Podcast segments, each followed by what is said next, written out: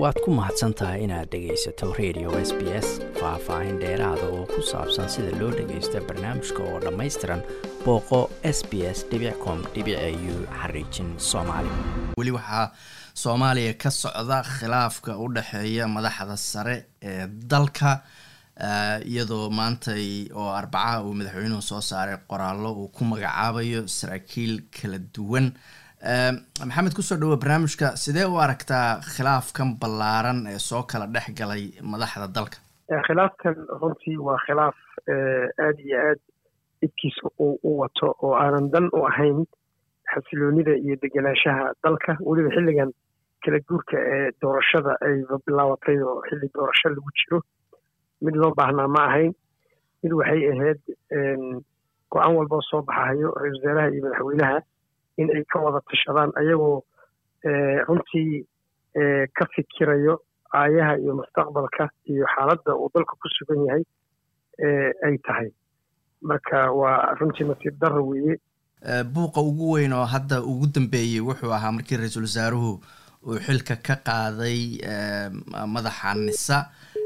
Waxaana laysku haystay sharciyadnimada in ra'iisul wasaaruhu xilka uu ka qaadi karo sarkaalkaas iyo in kale maxay tahay xaqiiqda jirto oo saxda oo xilka qaadidaas ra'iisul wasaaruhu xaq ma u lahaa mise uma lahayn?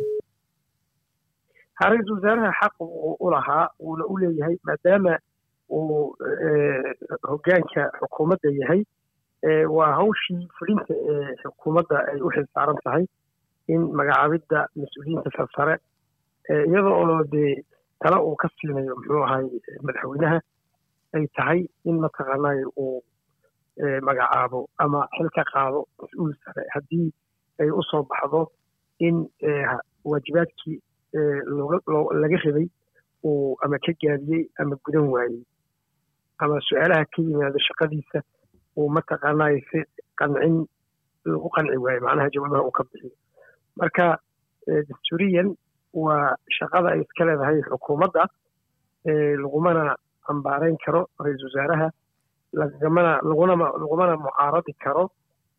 Marka waa arrinka arrin waxaa weye ra'isul wasaaraha uu xaq u siinayo oo uu leeyahay waa gartay marka hadda warqadahan u dambeeyo madaxweynuhu uu soo qoray waxaa ku jirta in fahad yaasiin aada moodid inuu ka wareejiyey hadda nisa qof kaleo cusub uu u magacaabay inkastoo ra'iisul wasaaruhu uu qof kale hore ugu magacaabay. Marka sidee loo turjumi karaa waraaqahan u dambeeya hadda madaxweynuhu? Miyuu garowsadaad is leedahay inuu qoraaladii hore ama diidmadii hore oo nise ra'iisul wasaaruhu ku eriyo uu ku diidanaa inuu hadda dareensan yahay inuu ku khaldanaa sidee loo turjuman karaa qoraaladan u dambeeyay waa loo turjuman karaa inuu madaxweynaha go'aankii hore ee uu gaaray ku mataqaanay difaacahayey ka qaadistii ama sharci fadhiisiintii ra'iisul wasaaraha uu faray muxuu ahay agaasimaha nisa faad yaasiin hase yeeshee qaabka haddana uu uga jawaabay qaab mataqaanay wax ko yani yani ay ku jirto muxuu ahay maslaxa ma aha. Waa qaab aada arkayso in ay iska hor imaanayso oo ah mataqaanay macnaha madaxa yani ha ka dhowranin muxuu ahaay bustaha oo kale. Macnaha ha u fahmin inaad adiga macnaha lagaa guulaystay ama aad qaldan tahay laakiin ku adkayso maadaama madaxweynihii aad tahay in mataqaanay aad haddana awooddaadi muujiso oo aad magacaabo muxuu ahay mas'uulkii la eedeeyey ama ama shaqadiisii lagu calantay kana lagu qanci waayo jawaabtiisii sidaa xilka mataqaanay looga fadhiisiyey ama looga qaaday. Tan kale waxaa weeye waxaa la dhihi karaa maxay aheeday waa arrin loogu talagalay in macnaha ra'iisul wasaaraha xoogaa mataqaanay loo awood sheegto. Calqaladna lagu furo muxuu ahay go'aankii ra'isul wasaaraha uu gaaray hore. Marka waa gurin weeye iyo labada hay'adood madaxtooyada iyo iyo iyo iyo xukuumadda oo macnaha isdiidan dagaalansanna laakiin waxaad moodaa xaaladda hadda soomaaliya ay ku jirto kadib markii is-afgarad siyaasadeed la gaaray madaxweynahana uu soo wareejiyey xilka ah maxay aheeday doorashooyinka iyo ammaankooda uu ku soo wareejiyey muxuu ahay ra'iisul wasaaraha si gaara labadaa inta kalena dee xukuumadda weli ay inay shaqadii xilgaarsiinta ahayd maadaama xilligeedii dhacay ay tahay inay sii wado ilaa madaxweyne ka bedelo farmaajo uu ka yimaado ama madaxweyne ama isagu dib uu loo soo celiyo in mataqaanaa hawsha ay sii socoto. Laakiin carqaladeyn baa ka ka imanaysaa xagga villa soomaaliya.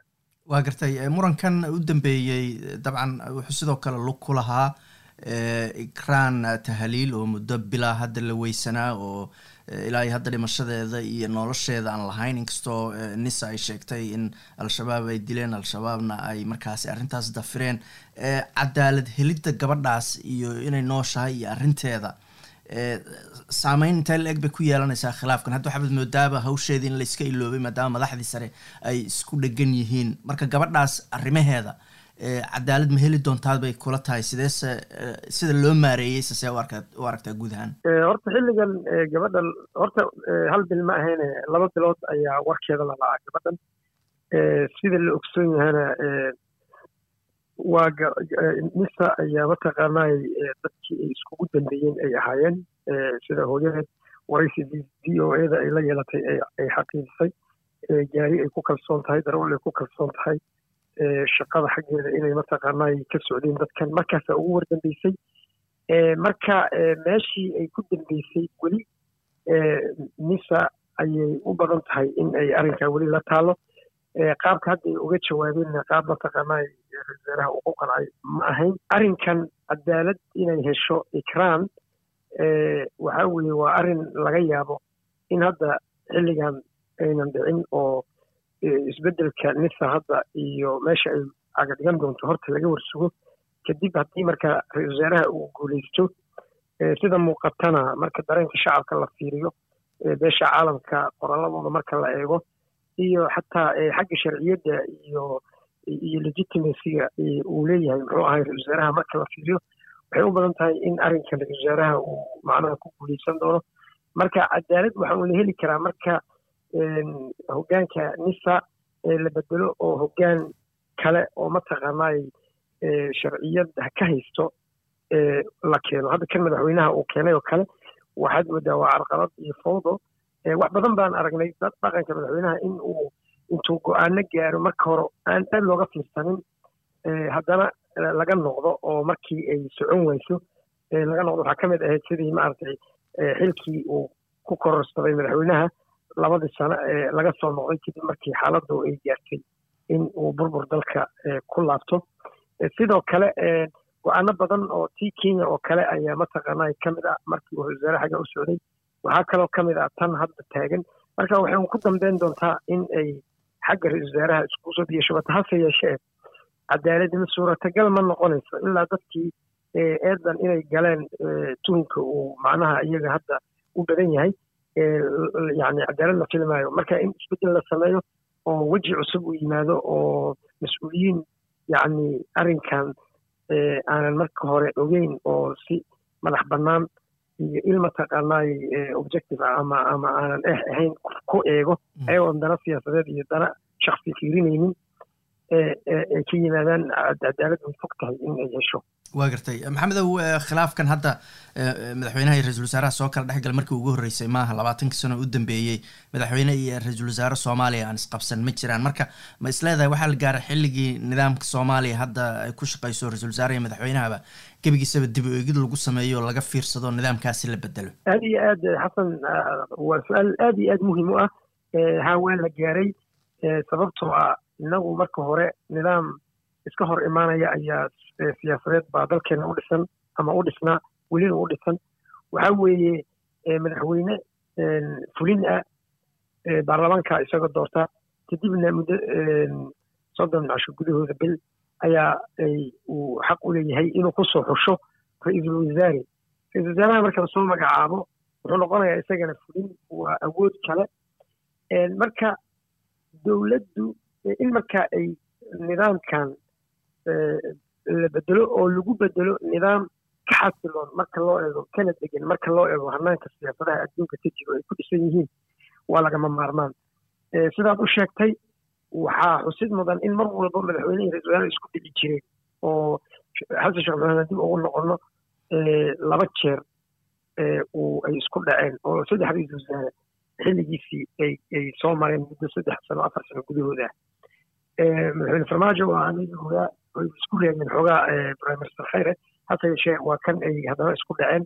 Haddana waad aragtaa madaxweyne farmaajo iyo prime minister roble.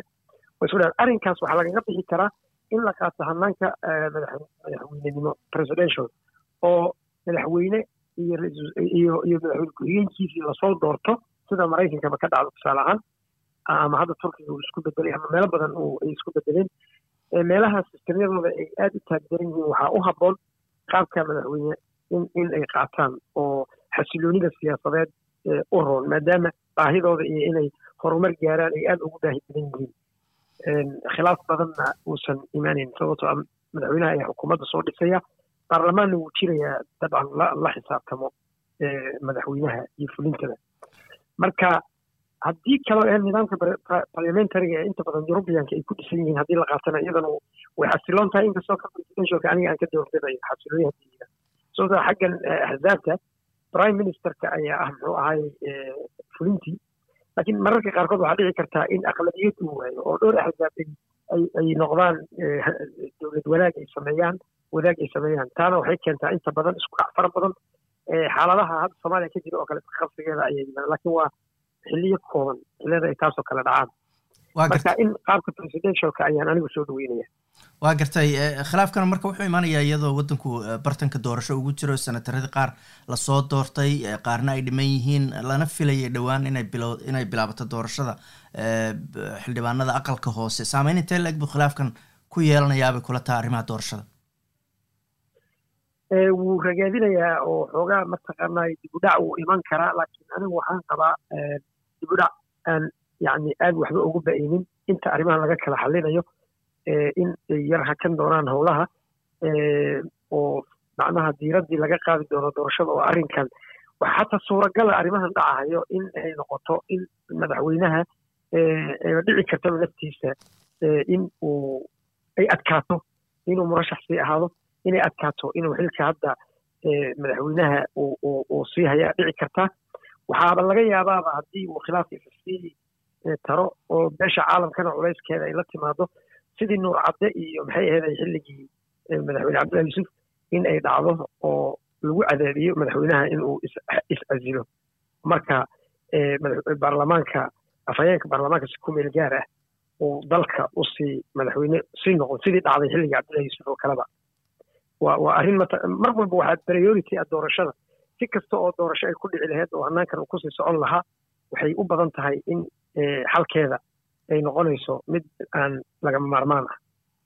Waxaan jeclaan lahaa in isqabsiga uu yaraado in madaxweynaha uu runtii ka tanaasulo hawsha uu la qabsanayo muxuu ahay ra'iisul wasaaraha madaxa xukuumadda maadaama is-afgaradkii siyaasadeed uu sidaa ahaa oo carqaladihii iyo iska hor imaadkii laga soo gudbay si dalka uu markaa u helo degenaansho siyaasadeed inuu madaxweynaha uu tanaasulo oo uu macnaha uga dambeeya arrimahaas ra'isul wasaaraha. Ama ma ahe ee in ay noqon doonto in ay noqoto doorka aanan jeclayn inay dhacdo oo ah in lagu cadaadiyo inuu is-casilo kadibna ay noqoto in ra'isul wasaaraha ra'iisul baarlamaanka uu noqdo kusisime madaxweyne. Inta ay madaxweyne laga helay. Waad ku mahadsan tahay inaad dhegaysato raadiyaha s b s. Toos u dhegaysa barnaamijka habeenada arbacada iyo jimcada tobanka fiidnimo. Ama kaga soo cesho website-ka iyaga iyo s b s radio app. Booqo s b s com au xariijin soomaali